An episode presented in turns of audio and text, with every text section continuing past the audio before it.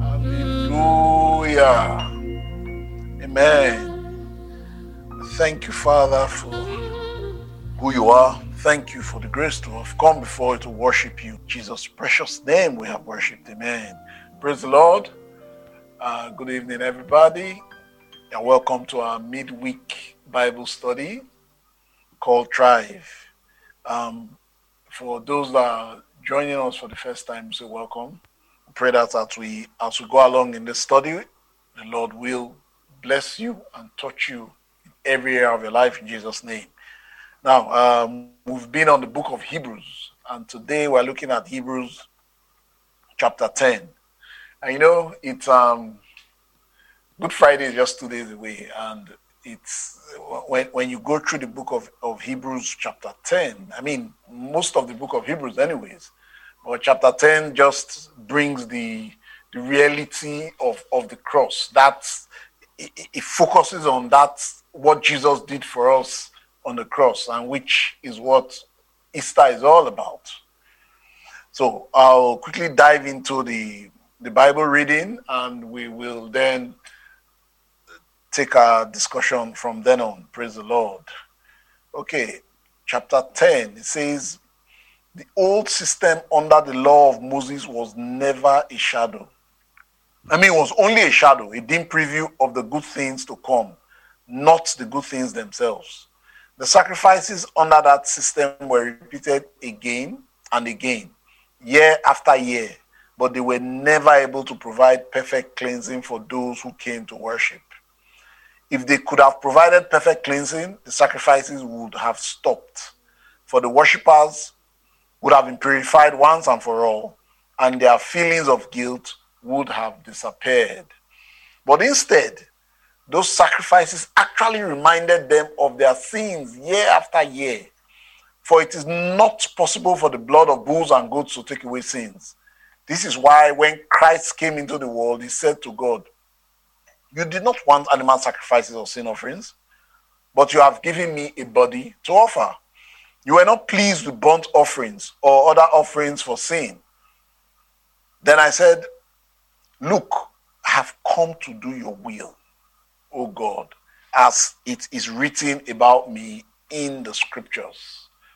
For Christ said, You did not want animal sacrifices or sin offerings or burnt offerings or offerings for sin, nor were you pleased with them, though they are required by the law of Moses. Then he said, Look, I have come to do your will. He cancels the first covenant in order to put the second into effect. For God's will was for us to be made holy by the sacrifice of the body of Jesus Christ once for all time.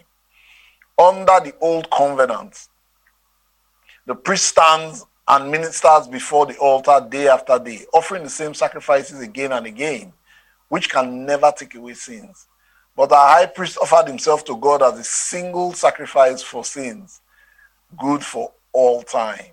Then he sat down in the place of honor at God's right hand. There he waits until his enemies are humbled and made a footstool under his feet. For by that one offering, he forever made perfect those who are being made holy. And the Holy Spirit also testifies that this is so. For he says, This is the new covenant I will make with my people on that day, says the Lord. I will put my laws in their hearts, I will write them on their minds. Then he says, I will never again remember their sins and lawless deeds. And when sins have been forgiven, there is no need to offer any more sacrifices.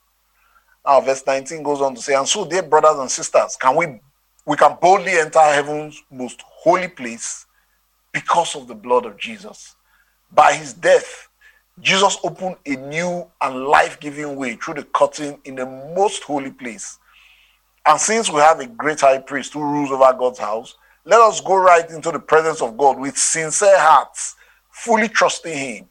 For our guilty consciences have been sprinkled with Christ's blood to make us clean, and our bodies have been washed with pure water.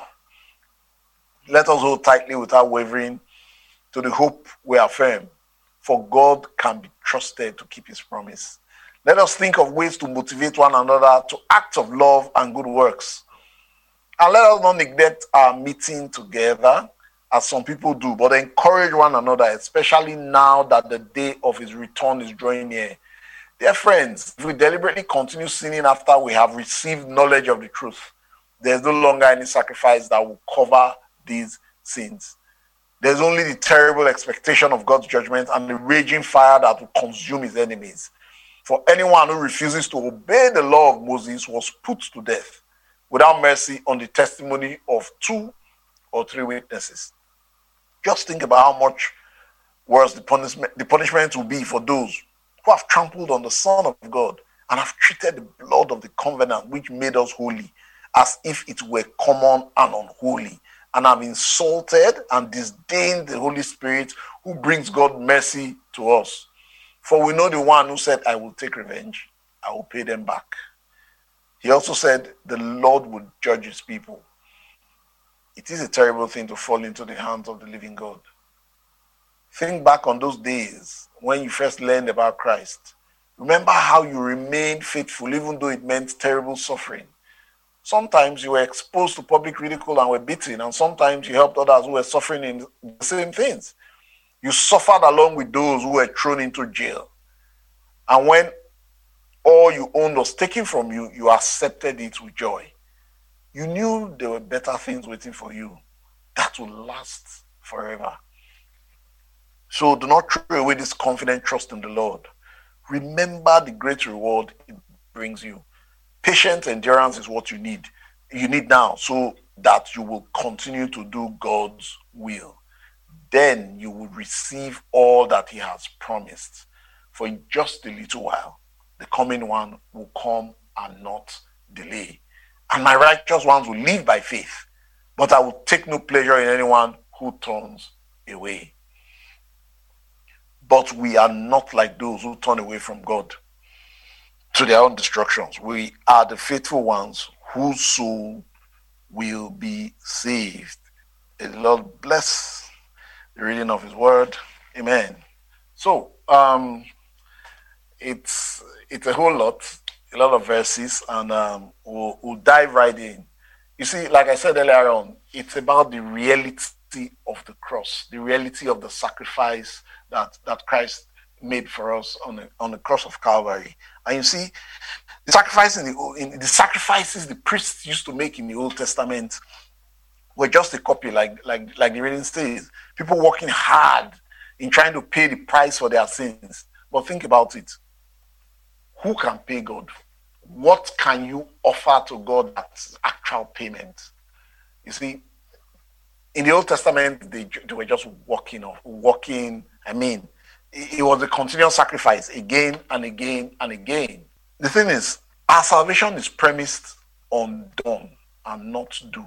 Just like um, we learned in a, I think a couple of weeks ago.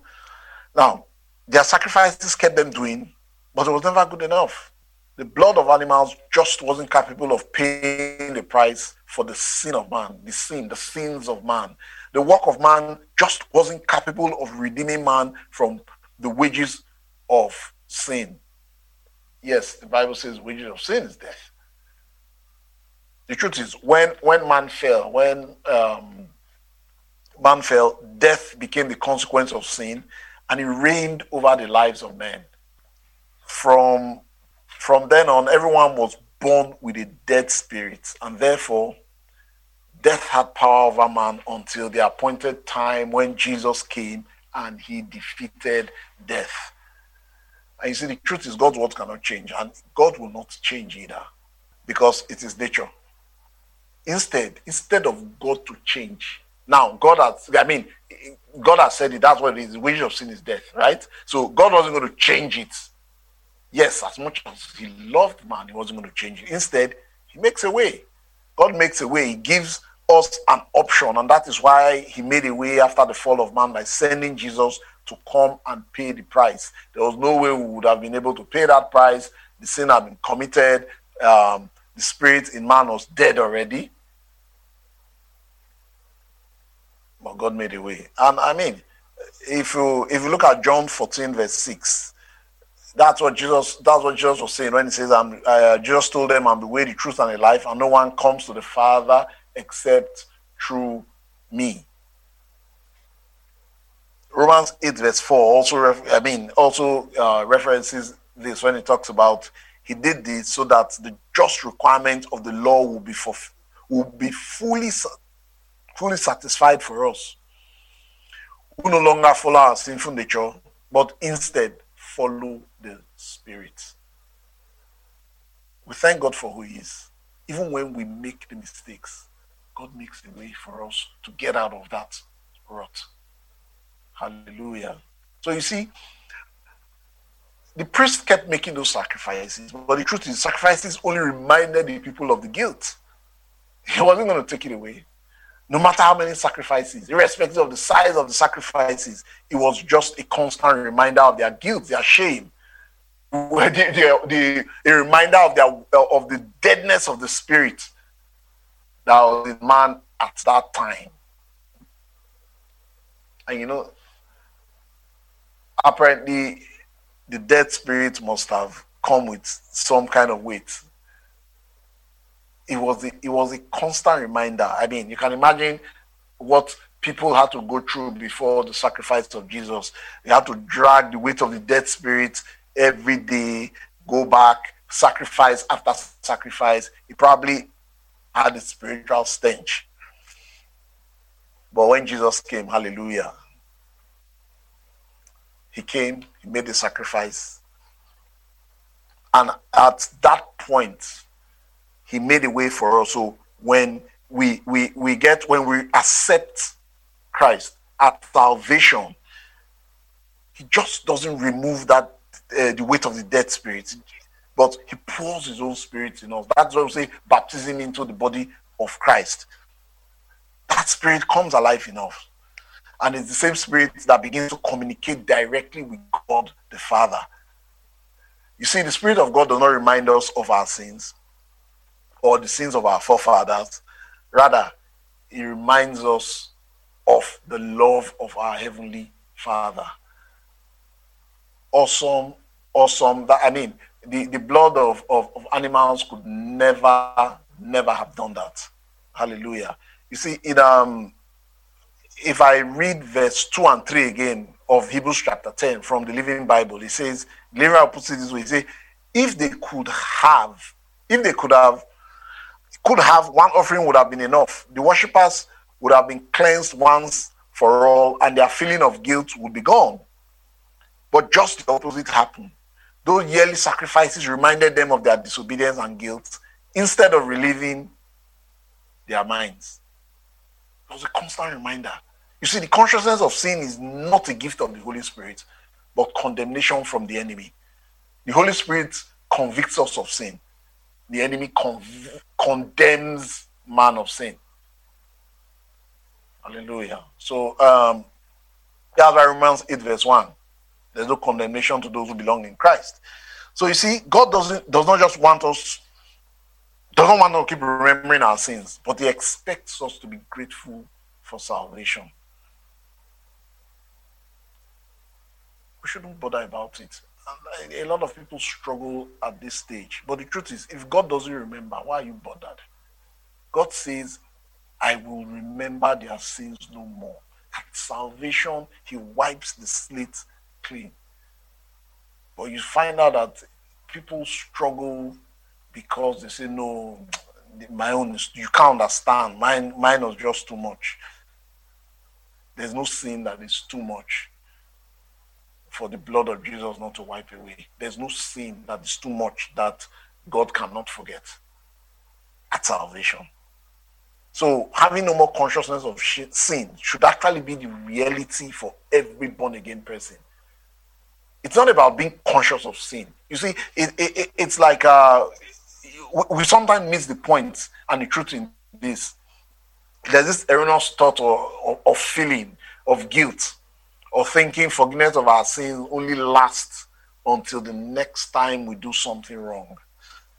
And this has led so many people into the trap of con men. Of I mean, they call themselves men of God, con men. They begin to ta- task these people. They begin to tax the people. They begin to tell them, "Oh, you have to bring this and this and this." Are you kidding me? But but the truth is, that's not the true concept of redemption. Because the fact is, at, uh, salvation is for the past, present, and future. Right? God has, I mean, Jesus paid the ultimate price for us. In um, Romans 9, verse 12, I read it from the Living Bible. It says, And once for all took blood into that inner room, the Holy of Holies, and sprinkled it on the mercy seat. But it was not the blood of goats and cows. No. He took his own blood, and with it, he by himself made sure of our eternal salvation once and for all. You see, it's not about for, for he that is born again, consciousness of sin should not be there. Not that it doesn't mean the person can sin, but you shouldn't be thinking about it. It's um it's similar to somebody that for a person uh, that, that, that, that struggles to eat. Yes, the person would always think about where will I get the next meal. But for the one that does not struggle to eat, the person only thinks about what will I eat. So, because we have been saved, because the sacrifice is once and for all, the consciousness of sin should not be an issue for us. It is the confidence of the, uh, of the Holy Spirit that helps us that should constantly be on our minds. So you see, now does this mean once we are saved, we can we, we can go about doing what we like and living a righteous life? If you if you look at if you study Romans chapter six, I mean, you, it, it, it, it, it talks a lot about this. But um, this teaching is not for that. So we can, I mean, if you want to know more, register for NCR spiritual growth class and you take it up from there. But the point is, we cannot go uh, continue, I mean, live just the way we like, just because, hey, um, salvation has come, my past, present, and future sins have been forgiven already. So the point is, thinking we have to confess every sin in order to stay in right standing with God makes us sin conscious. Just like offering a new sin offering every time the Old Testament believers sinned. And this made them sin conscious. We have a better sacrifice that dealt with sin once and for all. We cannot just continually be conscious of the fact that, oh, I've sinned. Oh, I've not. I mean, thank God for the Holy Spirit. So you see, we are not conscious of sin, but rather conscious of the Holy Spirit that guides us through instructions and convictions, but never condemnation. It's the enemy that condemns. And this is where, even as believers, we need to we need to be conscious of, of who we are. We need to be aware of the things we say. Because you find out that sometimes when people come for help, when somebody is seeking your opinion. If you find yourself condemning that person, you need to check again where you are speaking from. Now, you see, we live in the era where we rely on the Holy Spirit to guide us and we come boldly before God our Father every time. The high priests of old could only go into the inner place once a year, right? But we have an advocate who, who did not only give us his blood covering, he did not have to make any sacrifice for himself but rather he fulfilled scriptures in uh, Psalm 40, verse 6 to 8. And he offered himself as the ultimate sacrifice. He did not end there. He offered himself, but he's still alive. And guess what? He sits at the right hand of God, advocating for us. What else can we truly ask for? He paid the price. Then he sits there and is advocating for us. You see, salvation Jesus gave us doesn't just say, um, I've paid the price for you. Go when you get into the presence of my father, tell him, I've paid, I've paid the price, I sent you. Mm-mm. He says, Come into the presence of the Father in my name, covered by my righteousness, and I will be there waiting to speak on your behalf. I mean, the, the, he, he's seated there advocating for us, even after he had paid the price for us. In the Old Testament, the priest keeps knocking every day. They, they, they, they, offer animal sacrifices at the altar every day. And once a year, they finally enter into the Holy of Holies, which is the inner chamber, right? But Jesus is sitting there every day, every time, interceding on our behalf after he had offered his own blood as the ultimate sacrifice. Jesus never leaves you. He does, he paid the price and he's still with you. Everywhere we go, Jesus is with us. Even when we come into the presence of God the Father, he's there with us. You see, Jesus took away the first covenant so that he could establish the second one that we enjoy today. Praise the Lord. Now, we'll, uh, I'll jump to verse 10. Between verse 10 and 14, it says, um, the fact is, Jesus has been honored by God the Father. There's no doubt about this.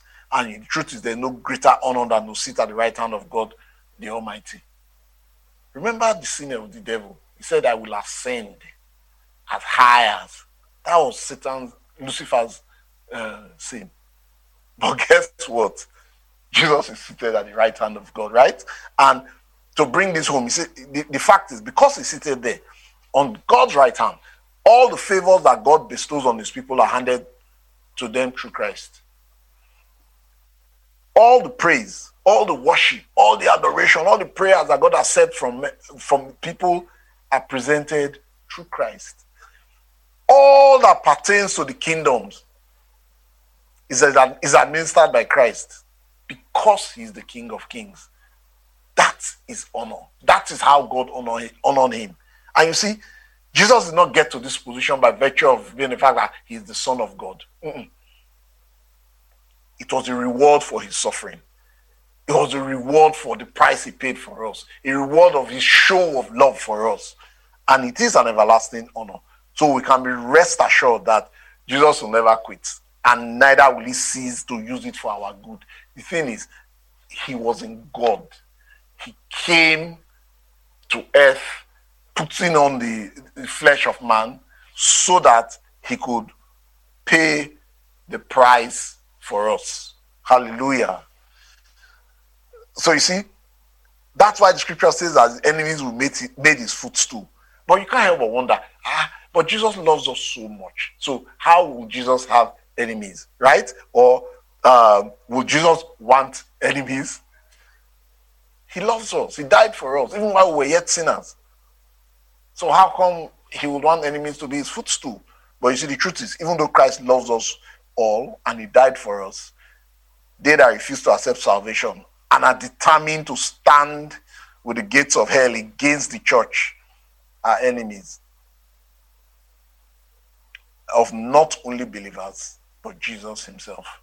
So it is a choice for people to decide that oh they want when you stand against the church the scriptures are clear. Say the gates of hell will not prevail it's certain that irrespective of the challenges or irrespective of the, of, of the battles that the church or unbelievers face they will not prevail. And guess what? It's not just about them not, i mean um, the gates of hell will not prevail. Believers will prevail. The church will prevail. The church will keep going on and on and on.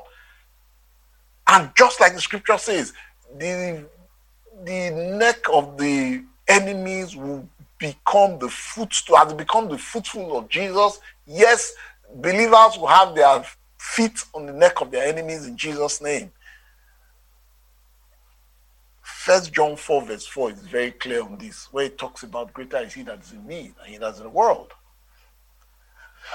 I'll jump to verse 16 quickly. Um, and I'd like to remind us for Everyone that has questions, please write them down as we go along. At the end of the teaching, by the grace of God, we will be able to answer all your questions. Hallelujah. Okay, from verse 16, it talks about um, the assurance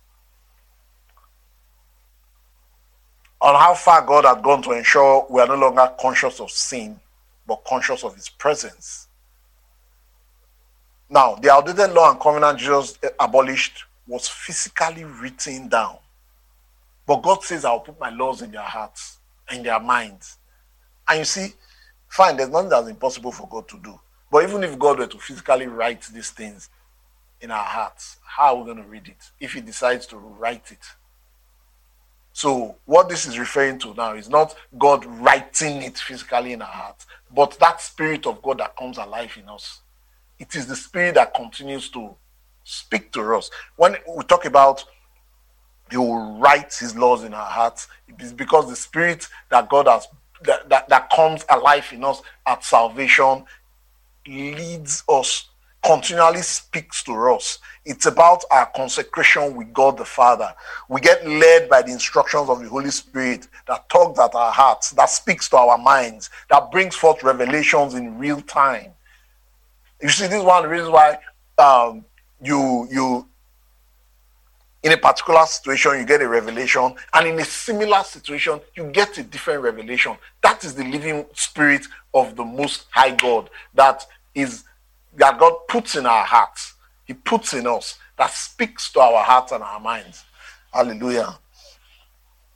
So you see, we do not do cut and paste.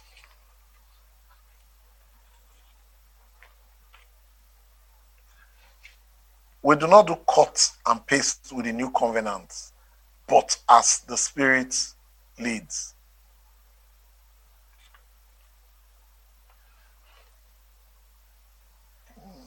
This is where we get the strength to do the will of God, and it's no longer a burden to us, even when it's sacrificial. You see? Now, you see, our hearts, when when when when the Spirit of God continues to minister to us, this is why our hearts rejoice when we do the will of God, even at great cost to our physical bodies and our resources. Because He has written, He has written these things in our hearts. We are eager to do the will of God, even at a cost to our physical bodies, even at the cost to the resources that we hold so dearly. Hallelujah. Now, because God has written his laws in our hearts, because the Spirit of God is alive in us, is why we can accept the forgiveness of Christ and we live a life free of condemnation, irrespective of who we were, irrespective of what we did before we got saved. Because the truth is, the the, the, the, the old covenant required required um, sacrifices of animals, right? But the hearts of people would remain in that vice, that grip of guilt, because the dead spirit will continue to weigh down. But when God gives us a new spirit, when the spirit of God comes into our hearts, everything changes.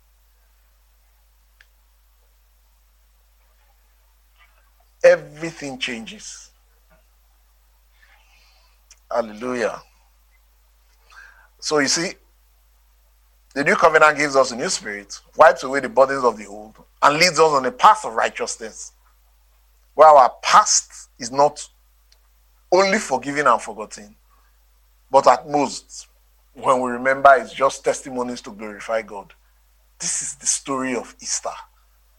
Like we've learned in God's house over time and time again. It's about the past forgiving, purpose for living, and a home in heaven because Jesus is alive. And this is what gives us the boldness to enter into the holy place. This is what gives us the boldness to come before God. You see, He has forgiven us. He has a reason for calling us. And He is right there to hold our hands and lead us all the way. So it's, a total dependence on, on, on what Jesus did for us that gives us the boldness in our relationship with God, in contrast to the fear that always surrounded worship in the Old Testament. Because really, the priests, when they were going into, into the, the inner chambers, yes, there will be a rope, just in case. Because there was no guarantee that the high priest, when he goes in, he will come out alive. But here we are today we enter into the presence of God continually. God wants us to be in His presence, and by the grace of God, we are eager to always be in His presence. God speaks. We want to hear God speak. Our hearts are eager to hear Him speak. At Mount Sinai, remember when God spoke directly to the people? They trembled, they were scared. Exodus 20, verse 19. Why? Because their hearts were yet to be circumcised, because they had yet to receive that spirit that, that, that I mean, the, the living spirit of God. If you look at Proverbs 28, verse 1, Ephesians 3, verse 12, it, it, it, I mean, it gives you an idea of what, why they were scared. Ephesians 3:12 tells us that because of Christ and our faith in Him, that's why we can come boldly. In the Old Testament, at Mount Sinai, they did not have that relationship with Christ. And you see, the veil that separated the holy place, the holy place from the from the holy of holies in the tabernacle of the, of the Old Testament, it was torn when Jesus died. Meaning, we now have full access to the presence of God. Now, verse 21 and 22 talks about confidence in Christ, right? And sincerity of heart. When we talk about sincerity of heart, we're looking at the question should be are you there for him or you can get from him? So let's really look at sincerity of heart for a bit. Why do you do, why do we do what we do? Why do you do what you do?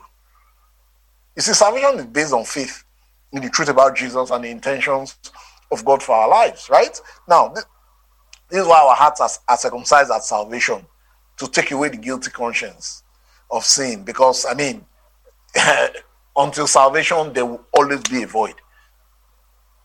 And when God feels it, there's a calmness that comes in the life of the person. There's a calmness and satisfaction, a confidence in who we are. Right? So, coming to sincerity of heart, why do we do what we do?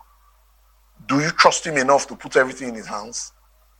Or you have a plan B? Or are we doing what we're doing? Are we worried that God will not fulfill his promise? Do we get worried that God will not fulfill his promise?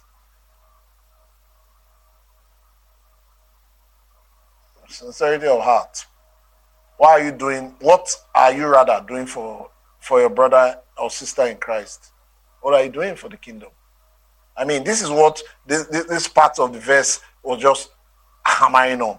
Are we really neglecting the assembly of the brethren?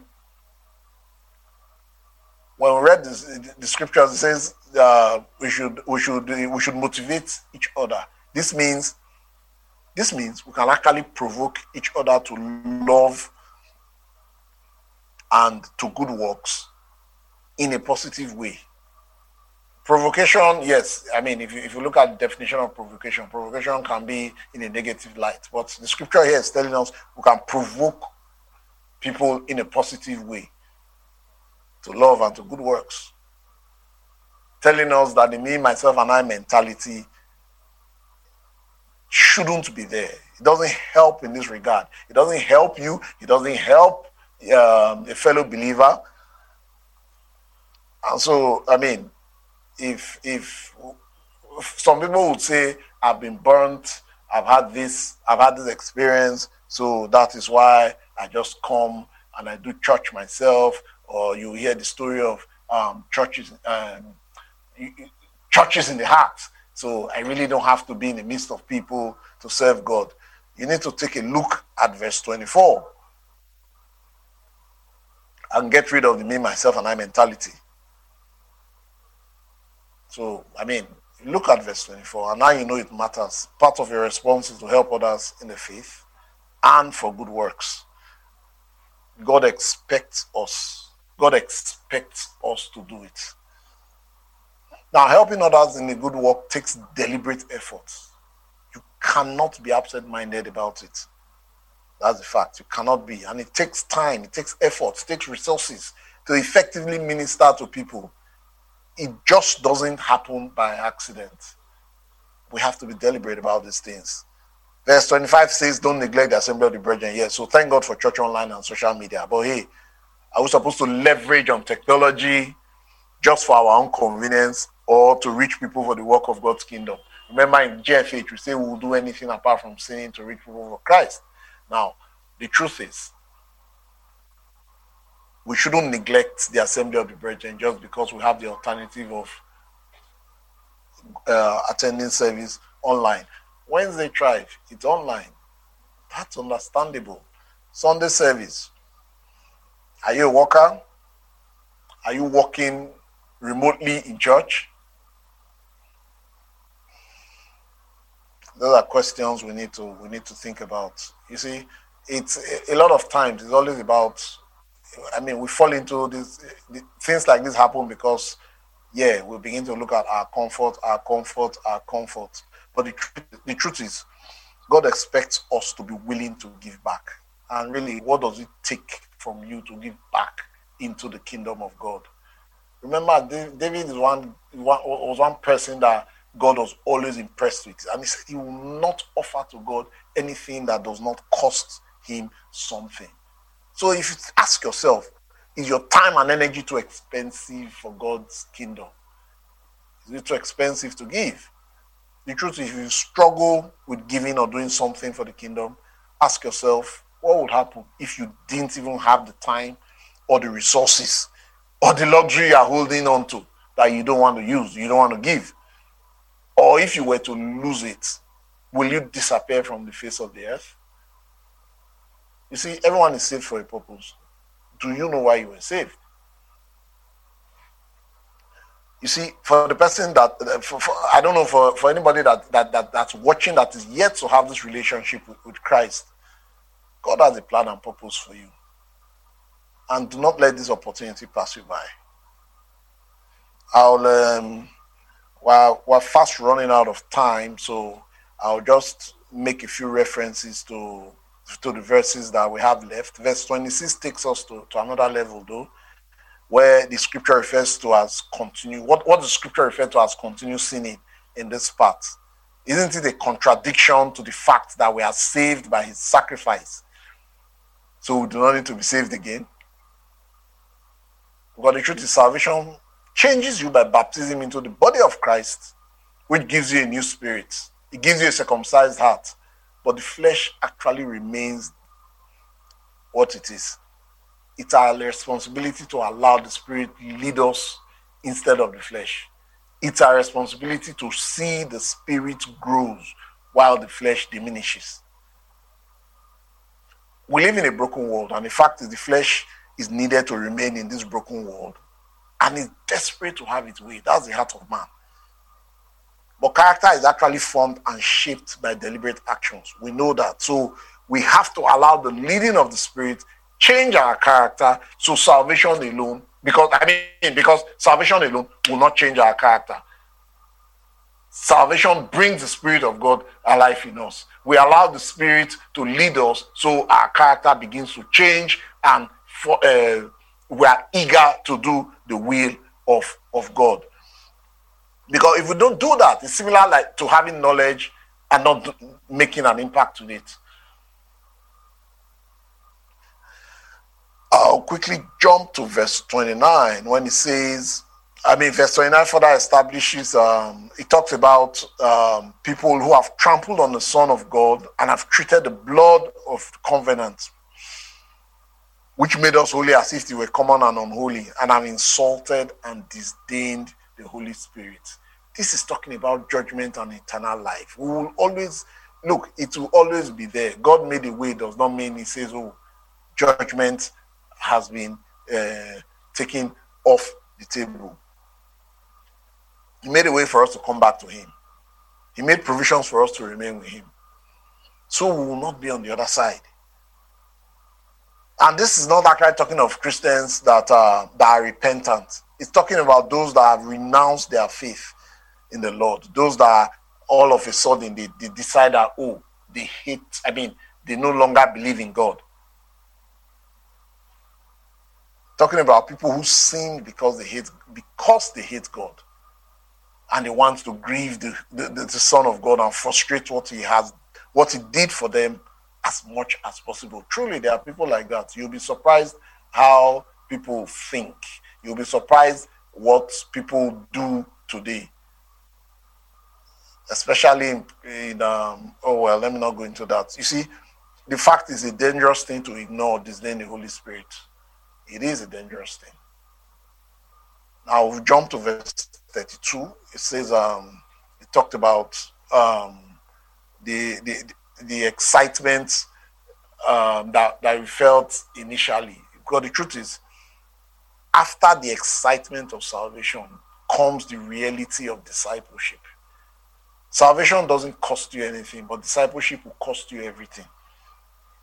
The truth is, God has not changed.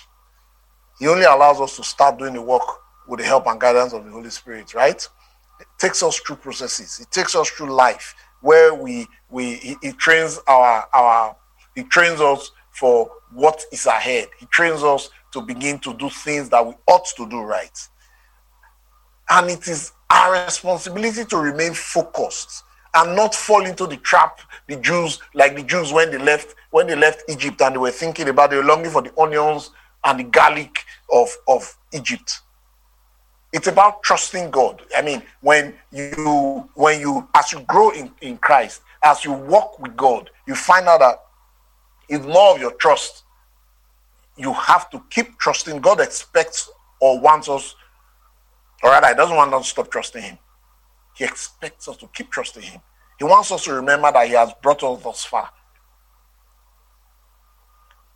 He took us across the Red Sea, so He's more than able to take us across the Jordan especially in in, in, this, in today's world where everybody wants to take a swipe at the church, people begin to struggle to defend their faith. But God wants us to be steadfast, wants us to be bold in our faith. And I'll um, wrap up with from verse 36 to 39, talks about patient endurance is what we need. Patience means a state of not being agitated. What is making you agitated? What is making you worried? Think about it. Is God not able to do what you think He's able? Is God not able to do what you think? Or do you think God is not willing to do it? You see, endurance talks about, when we talk of endurance, we talk of resilience, and, and, and it's about reliance on God to overcome the challenges that we face. So, what if you have to slay giants to get into the land? Is God not able to take you through those battles? I want us to, to, to really think about it. The, the, the Jews, it was one thing after another, one thing after another. And sometimes we are faced with situations where it seems like after crossing the Red Sea, after fighting a couple of battles, just when you think, oh, okay, I'm sure I'm getting into the promised land now, that land that God has promised me, then you still see the walls of Jericho standing tall in your way. What do you do? Now, to, to, let's assume to make things even worse, you're out there in the blazing heat. The wall of Jericho is standing tall. It seems like the sun is extra motivated to, is extra motivated, so the heat feels like uh, if you have an egg in your hand, it will boil from the heat that is coming from your body self. I mean, from the sweat coming from your body. What do you do? Will you give up when and the Holy Spirit says, walk around the city, just like the, the, the Israelites did? So, do you give up on that? Or you continue to trust the Lord will come true for you? You see, God works in times and seasons. He has always worked in time in times and seasons. And it's our responsibility to wait for it while it is nature to make it come to pass. We wait in faith and we trust in his nature that he is God. The nature of God, his nature that he will not fail us, his nature that made provisions for our souls to be saved. He that gave up his own son for us to be saved will not let us down.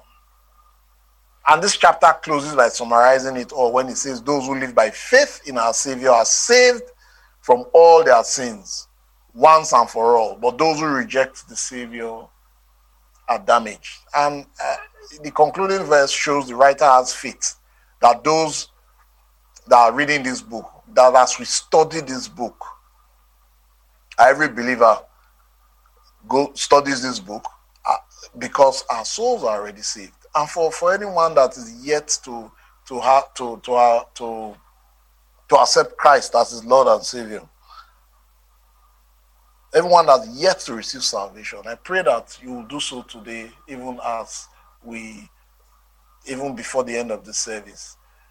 If you, if you, I mean, if you want to give your life to Christ, thinking about these things, what Jesus did for us, this is Easter. This is the, I mean, we celebrate, this is when we celebrate what he did for us. This is when we celebrate the fact that we can boldly come into the presence of God. Is when we celebrate the fact that, irrespective of what we see, He has made us victorious. There's no better time than now. And I pray that everyone has been part of this study so far, today's teaching, part of Hebrews, that will remain steadfast in the Lord in Jesus' name. So, even as we, I mean, that's, we've come to the end of chapter 10. So, we'll, uh, we'll quickly dive into our questions let's see if we have questions. But while we're waiting for for questions, Happy is going to join us while we wait for the questions to come in. Welcome, Pastor. Yeah, thank you. Nice, nice to have you here. Good to be here, sir. Yeah. Um, chapter 10, I mean, I, I, I'll say it's um, about the reality of the cross. Loaded. Exactly. It, I see you struggling with. I see you struggling with time, trying to fit everything. exactly. So I mean, it's. I want to talk about. Let's let's go way back. You see, by the grace of God, we we live in this time where we live on the other side of salvation now, where we Jesus has paid the price for us already. Now, for people like David, Hmm. At a point, David played the role of priest. He was a king. He played the role of priest at a point. Now, it's it. exactly. Now, I was saying, how I, you, I, I wonder how David have had coped. How did he get such revelation? Is it just because his heart was totally sold out to God, or God had already had a plan that this is the guy? Because David did not experience the cross, I mean, the salvation that the cross has, has given us. Instead, he kept prophesying about it, what we are going to experience. So, how did David do it? Yeah. Well, I, I think that with everything with God, now we must realize that God doesn't change. God has not changed. It's the same God in the Garden of Eden, the same God all through the centuries, and it's the same God after Christ came. So, God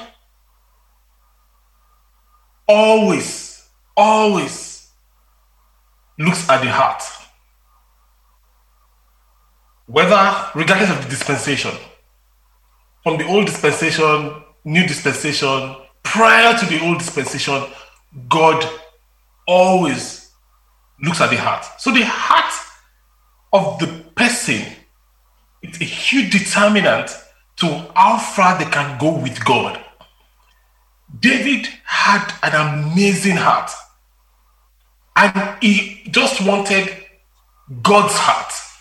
So David, even though he was um, in the old dispensation, David operated as though he was in the new dispensation because he had access to the things in God that is only made available to us today. They didn't even have a clue, but David could walk in it. So, so there's a difference between going to church and having a walk with God. Exactly. Going to church should facilitate and enable your walk with God. However, hmm, going to church is not the fact that you go to church doesn't even make you saved. Talk less of having have a walk with God. So, but if you have a walk with God, you will do things that the people around you cannot even understand. For instance, I have people in the we have people in the new covenant that are actually behaving um, as though they are in the old covenant. I think I'm here. I'm still here. I wasn't sure what happened there, but hey, you know, uh, is is the is is the few things that happen in Nigeria. You know, we have this. We we, we perform miracles. We have a way of making people disappear. come back. I come back. I come back. Um, I come back again. So so we have people in the new covenant that are working with God as do they are in the old covenant. So, someone like David could work with God because the way he did, because he was too into God than into the law. So, for instance, David will say they will see the bread in the in the holy place, the table of shewbread that is just for the priest. David will say, Give it to me and my boys. And it is not out of a place of dishonor to God and to the things of God. It is because he understood who he was in God and he transcended the laws. Now, if somebody else did that, the person would be in trouble. Brings us back to the heart. He, he had the confidence that my father would understand that I need this bread. Absolutely, yeah, totally. Absolutely, yeah, totally. So, I mean, and I can begin to talk about different dimensions of it. You know, but the key thing is the best thing you can do for yourself is seek to have a tangible walk with God by yourself. So take it, the teaching that we've heard today. You know, uh, by the way, great job, Pastor Sote. You you did well, amazing justice to that to that chapter.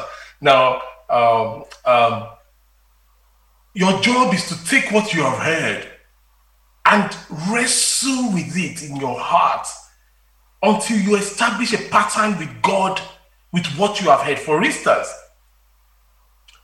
we heard Pastor Sote say something like, after the excitement of salvation comes the reality of discipleship. You need to take that, take that back to God. And what is my reality of following Jesus? Pastor Sote also said, salvation costs you nothing, but discipleship will cost you everything. I learned that from NCR. what is it? I learned that from NCR. Okay, so you learned that from from me then. So eh, and I'm hearing it from you, and it sounding so fresh, you know. So I think it's really as if I, I mean, I, did, I heard it for the first time, you know. So and that is it with the word of God. You also said earlier on in this teaching that you you can be in the same situation, and God will tell you a different thing, different way to go.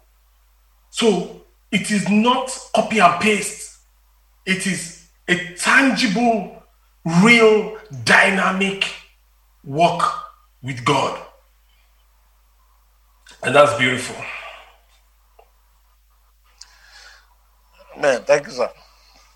You're welcome. Okay. Um, I, I, I want us to, I mean, just zone into um, verse 23 and 24. Let me read it again from the NLT. It says, Let us hold tightly without wavering to the hope we are firm, for God can be trusted to keep his promise.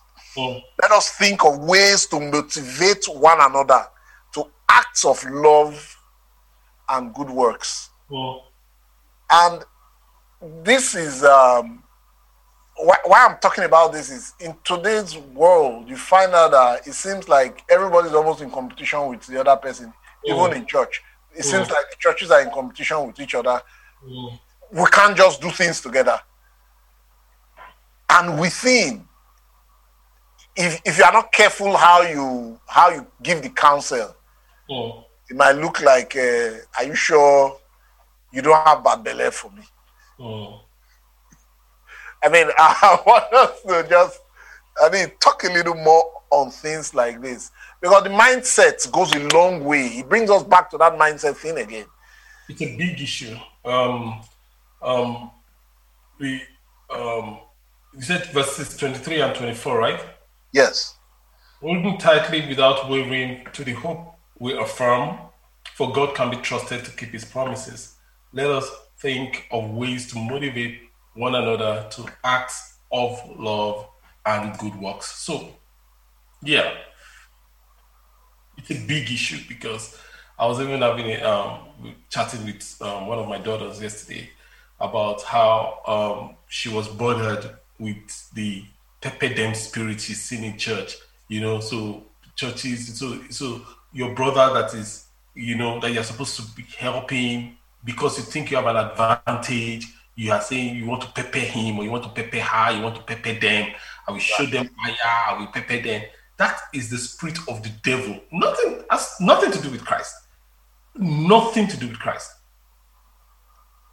The spirit of Christ is how do I make you better? How do I serve you? Sacrificial. How do I take what is an advantage to me and turn it into an advantage for you? Exactly. That is the spirit of Christ.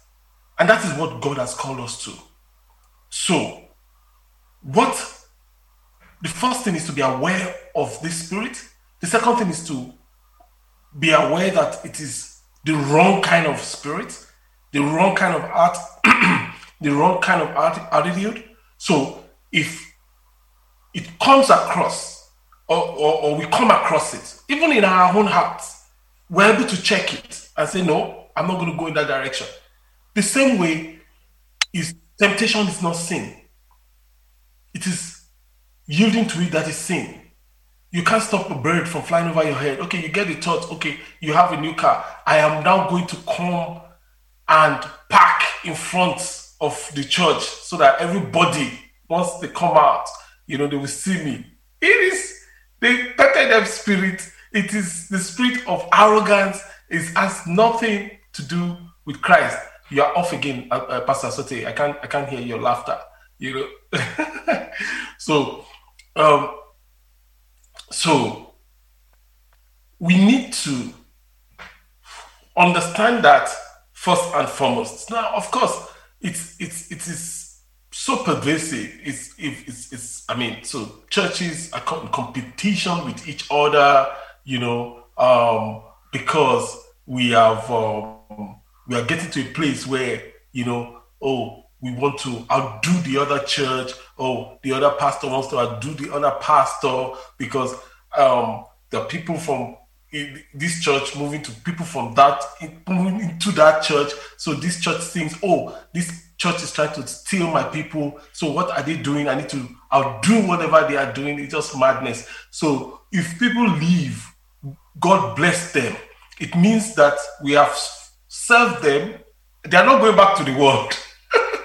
if they are not going back to the world, it's not a loss. If if if I have trained someone and the person knows their left from their right, and the person decides to leave me or leave the work or leave God's work, praise God. For everyone that leaves, God is bringing 10 others. Exactly. So, mwah, we love you. And our arms are still wide open in case you want to come back. But the point is this it will never, never make us start competing with other churches. We are who we are. We are our DNA. We are we are so unique. It's unbelievable. We cannot even be any other church. So when people realize that, and when people work in that in their personal life, it, it, it, it flows in the community, it flows in the church, then it is people that become pastors, then it flows into churches, and we now have churches that cooperate instead of competing. Exactly. Exactly. Thank you, sir. And I mean, I would say even within the church, you see, I think it's a case of until people get to that point where it makes them happy when they see other people happy. Mm. The pepper them thing will always be there. The the, the issue of um, there's there's something one of my my my old classmates was telling me recently about um, some of our colleagues, uh, former classmates that decided to do went into business together, you know, and all of a sudden it seemed like money was going to come in. And one of the guys just realized that he has always been richer than these boys. So if this money comes in, so these boys will be rich too. the guy spoils the whole thing. He spoils it. How can these boys now make money? No respect again. You see, it's the, it's a heart of. I don't see the difference between that and a believer that just feels if I share with this person, this person will now know what I know. So I rather just be Mm. then you become you become the Dead Sea. Then you exactly. Yeah, you become the Dead Sea. You know, at the end of the day, nothing grows in that person because you keep um um Get saturated and that's it. um you keep you keep you know so and the concept of the the the uh the mind the heart of not wanting to see other people thrive is is heavily demonic and it is while it is human it is it is uh, human nature is susceptible to it. It is that it is mainly i mean seen among the black man. That thing you said about your brother your, your friend that says i've always been richer than this all my other guys. If we do this deal together these boys too will touch money. It is the crab mentality. It is it is you want to be the lone star you know the one dishing out cash to help them you know you, for all you know he may even be a generous guy he's willing to give them money and give them handout and help them cut a check of half a million for them here and there time and again Respect. you know, that's respect, you know. madness, you know, total madness, you know. So we we we God expects us to serve with everything we have, with all our resources, with all our time, with all our energy, with all our, you know, God expects us to serve. Hallelujah. Amen. Okay, thank you, sir. Thank you, Pastor Sote. Um, um, well done. You did an amazing job today again. Um, God bless you. Um, thank you, everybody. And um, the Lord bless you and keep you. Amen. The Lord make his face shine upon you and be gracious unto you. Amen. The Lord lift up his countenance upon you and give you peace. Amen. So shall it be. Amen. In Jesus' mighty name, we have prayed. Amen. Amen. So God's Free House, this is our year of lifting, and we are lifted. All the way. Hallelujah. Amen. Thank you for listening to this. I want to encourage you to share this resource with your family and friends. God bless you. Oh,